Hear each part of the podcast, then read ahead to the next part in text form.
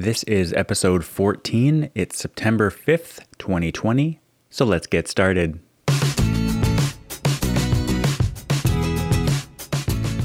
All right, today I want to talk about strong opinions. Now, I am not going to say in this episode that it is wrong or bad to have strong opinions, but holding on to opinions too strong um, is kind of just a recipe for disaster. And one of the reasons that I particularly feel this way now and felt like um, talking about it in this episode is that it seems like a lot of people in the world have really strong opinions, like incredibly strong opinions. And uh, it just seems to me personally like absolute truth is just incredibly rare. And there's almost always gray area to situations. I mean, there probably always was, but it's much easier to see that now. And so the idea that you would hold on to an opinion so hard and so strongly when the actual absolute truth that's likely to be the case is doesn't have a counterpoint or another side to it is just so incredibly unlikely. And so, why are you holding on to any of your opinions so strongly in a world like that? Um, yeah. So, basically, the, the metaphor that I've been thinking about in coming up with this episode idea is the fact that uh, opinions are kind of like opinions are ways that help you or things that help you navigate the world and because you you basically apply your opinion or you form opinions based on the things you see the things you experience what you hear read listen they're all kind of inputs um, to help you find your way around the world and, and you combine them with your your morals and decide what what actions you're going to take and how you're going to think. And it's kind of an interesting metaphor for um, actual navigational tools. So things like things like well, compass seems like the obvious analog, but things like radar can help you navigate. Um, like I've never used a sextant, but I understand that it is a navigational tool. Um, there's things like the ability to read constellations. There's all kinds of tools that can help you navigate the world. And the idea that, for example, you would want to hold on to an opinion like a sextant, an old fashioned way of navigating, when better tools like satellites, which I didn't think of earlier for some reason, but now have come into my head. Um, like imagine navigating by sextant when you could be navigating by satellite. It's like the metaphor I'm trying to use here is that the idea that you would hold on to an opinion just because you have had it seems so silly. And we should constantly be upgrading the tools we use to navigate the world. And similarly, we should be updating the opinions that we have if we find better ones. Like, the only way that I'm ever going to hold on to an opinion is if there's evidence to back up that it's a good one and that I'm right to have it.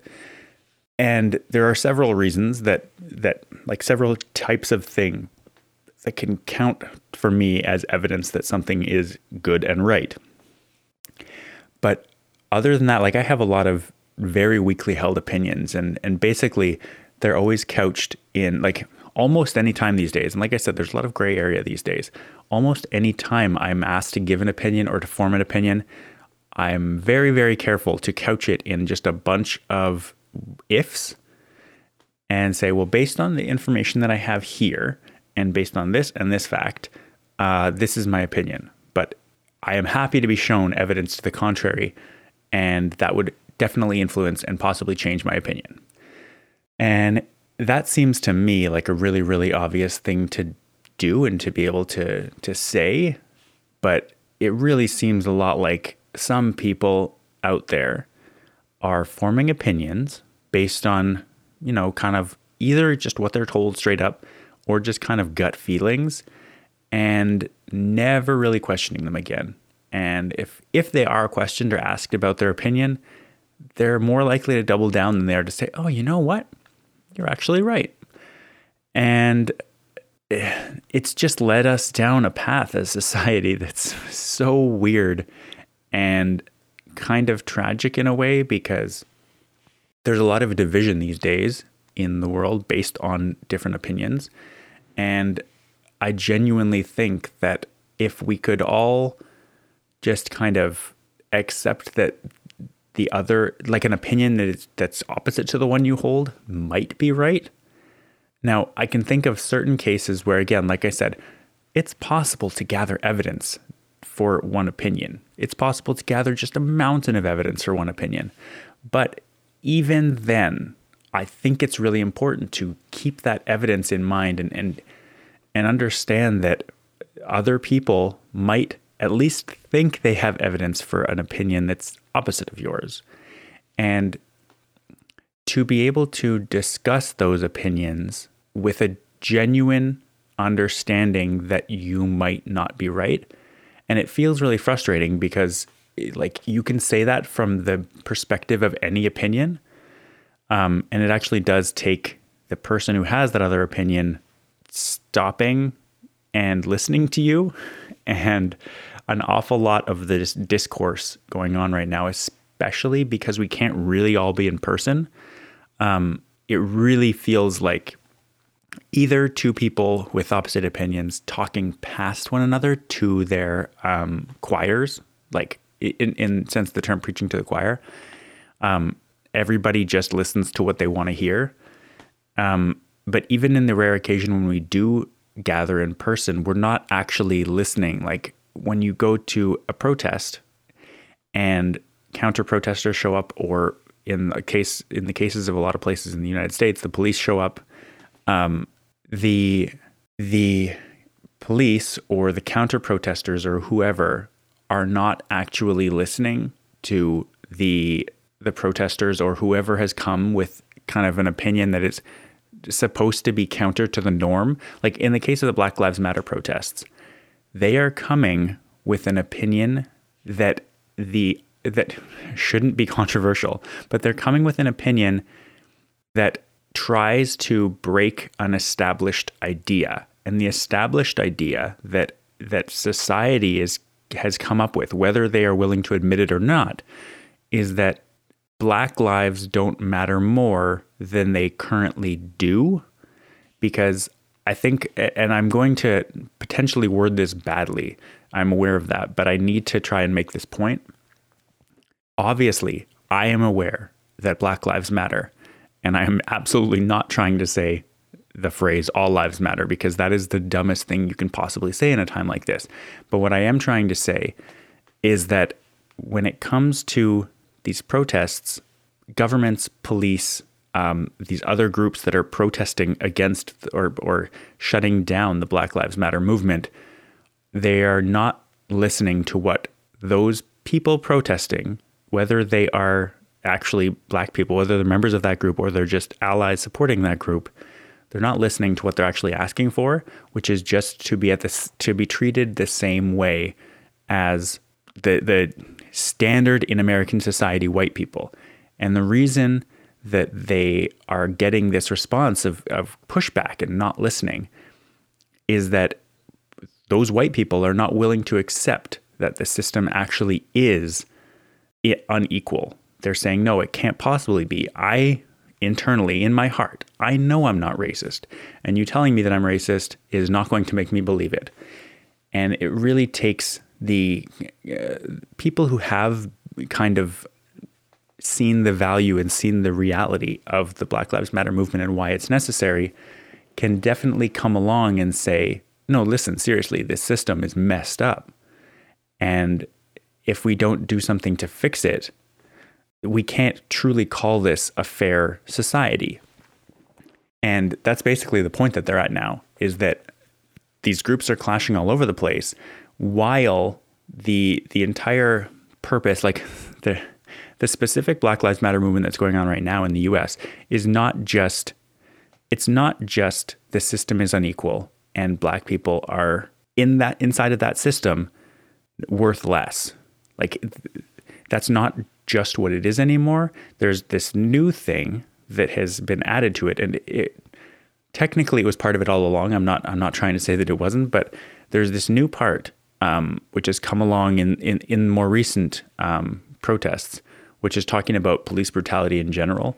They're not just talking about um, the fact that black people are killed by police more often, which is which is extremely true and is part of the Black Lives Matter movement, but it's become such a bigger part because it's not just police brutality in one-off shootings or um, like incredibly rough and improper treatment of black people, but it also comes down to the fact that now we're seeing anytime there's a protest, these people who are again these black people who are protesting and saying that we matter.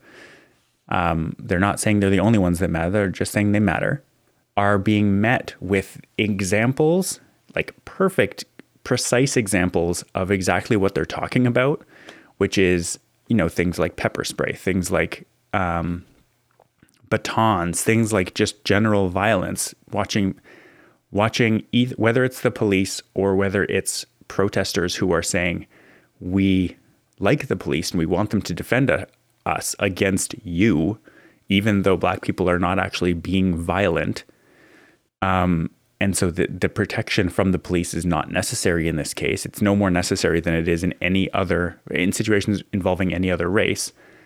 Um, you get to this point where, to me, coming in with my opinion, I'm able to understand the nuance when when the Black Lives Matter movement and other movements and other people, because it's not just black people saying this now, when they say we want to defund the police, they are absolutely not saying, I can tell from outside the system, but um, there are people with opinions inside the system that are not listening to this. When they are saying defund the police, they're not saying we want no police, we want the police to have no money. What they're saying is the police have this massive amount of money and we want to defund it. We want the funding of what the police do to be smaller. And basically saying there's lots of evidence. Again, get into this opinions backed up by evidence thing. There's lots of evidence that police being sent into situations that aren't extremely specific and violent at a in a perfect kind of way. Police are not the best people. They're not best suited to deal with this.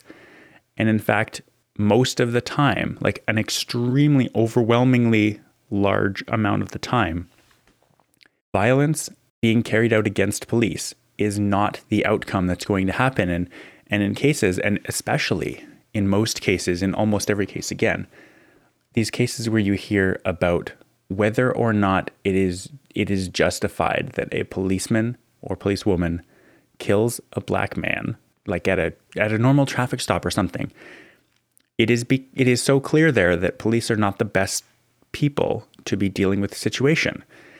And that's because, especially because the the system itself has been has been unjust for so long, and whether or not that particular police officer is like has hate in their heart and um, you know attends Klan meetings, it's not this. It's not like this like open overt racism. It's it's years or potentially decades of little things, little like other officers, their superiors, saying saying things. It's policies like the stop and frisk policy in New York. It's the the entire system is pulling strings behind the scenes to say that it's putting police officers on edge when they enter situations where there might be some kind of racial tension. When a white officer goes to arrest or stop a black person, um, for whether it's for speeding, whether it's for something legitimate or not, the entire situation instantly, especially now, becomes extremely tense. And police are not good at de escalating those situations. They seem to only be good at escalating them. And I'm not saying, like I'm saying, I'm not saying there's every officer here. I'm saying that the way that things have been with the system in place now, tensions are more likely to escalate than de-escalate because police are not given if they're if they are given the skills to de-escalate a situation, they're not using them. And in most cases it seems like they're not given those skills. And it is possible to get that training, but at this point like when you when you as a white police officer walk up to a traffic stop for a black man and you're thinking how is this guy going to try and kill me during a routine traffic stop? Like you're already in the wrong It doesn't matter what your opinion is. There, there's no reason to think that unless you're given one, other than the fact that the system, like whether you are a racist yourself or not, the system behind you is is racist in such a way that it it makes you assume the worst. And that's the thing that we're trying to that's the thing that's being discussed. And again, I'm not I wouldn't say I'm part of this movement. I'm just I'm just listening. um, but the idea that police don't need to be sent to routine like to do like bylaw enforcement can check speeders. It doesn't need to be police. It doesn't need to be somebody armed to do a traffic stop. Nobody like nobody is out there like spe- people who are speeding are not out there like going on crime sprees. They're just people who are try- like try- trying to drive. You don't need to bring a weapon. You don't need any kind of there's there's no need for this heightened situation. It can just be extremely calm. And I know this because being in Canada, while I'm not saying that our institutions like police are not racist, we do not have people being shot at traffic stops because of for, for whatever reason might be the case. We're not we're not having these interactions. I know it's possible. And I still think that again, based on what I've seen, all these all the evidence that I've seen from police budgets in Ontario, even in Canada, um, they're probably still too high. They probably don't need the money that they have, but um, we're not at the same point yet. We're not at this breaking point, and I still think that it's a good idea because, again, from the evidence I've seen, the institutions like police in Canada even are racist, and we are again. I think Canada is a lot more likely and, and is taking steps to reduce that racism, but it is there. And I just, I went from strong opinions to like police brutality. But the main point here, and I'll, I'll wrap this up after this, is that you can have opinions. You can even have strong opinions, but you shouldn't have an opinion that's so strong that you're not willing to change it in the face of evidence. And honestly, the best thing we can do right now, the absolute best thing in society, is to listen to the other side a little bit. And you can, like, I watched the Republican National Convention a couple weeks ago and I listened. And a lot of what I heard was just completely ridiculous. And a lot of what I heard was clearly aimed at clearly aimed only at Republicans and basically doubling down on what the last 4 years have been, which is really really bad they like the Republicans decided not to update their their electoral platform from a time when they weren't in power in 2016 when they did not have the presidency to now when they do. And that's there's something just eerily weird about that. Like I have a I have a pretty strong opinion that a democratic elected government in the United States would be way better for the country and the world than a Republican one at this point, given the circumstances that we're in. Um, but that is an opinion, while strong, that is supported by tons and tons of evidence. And that's the important part. And the, the other important part is that I am listening.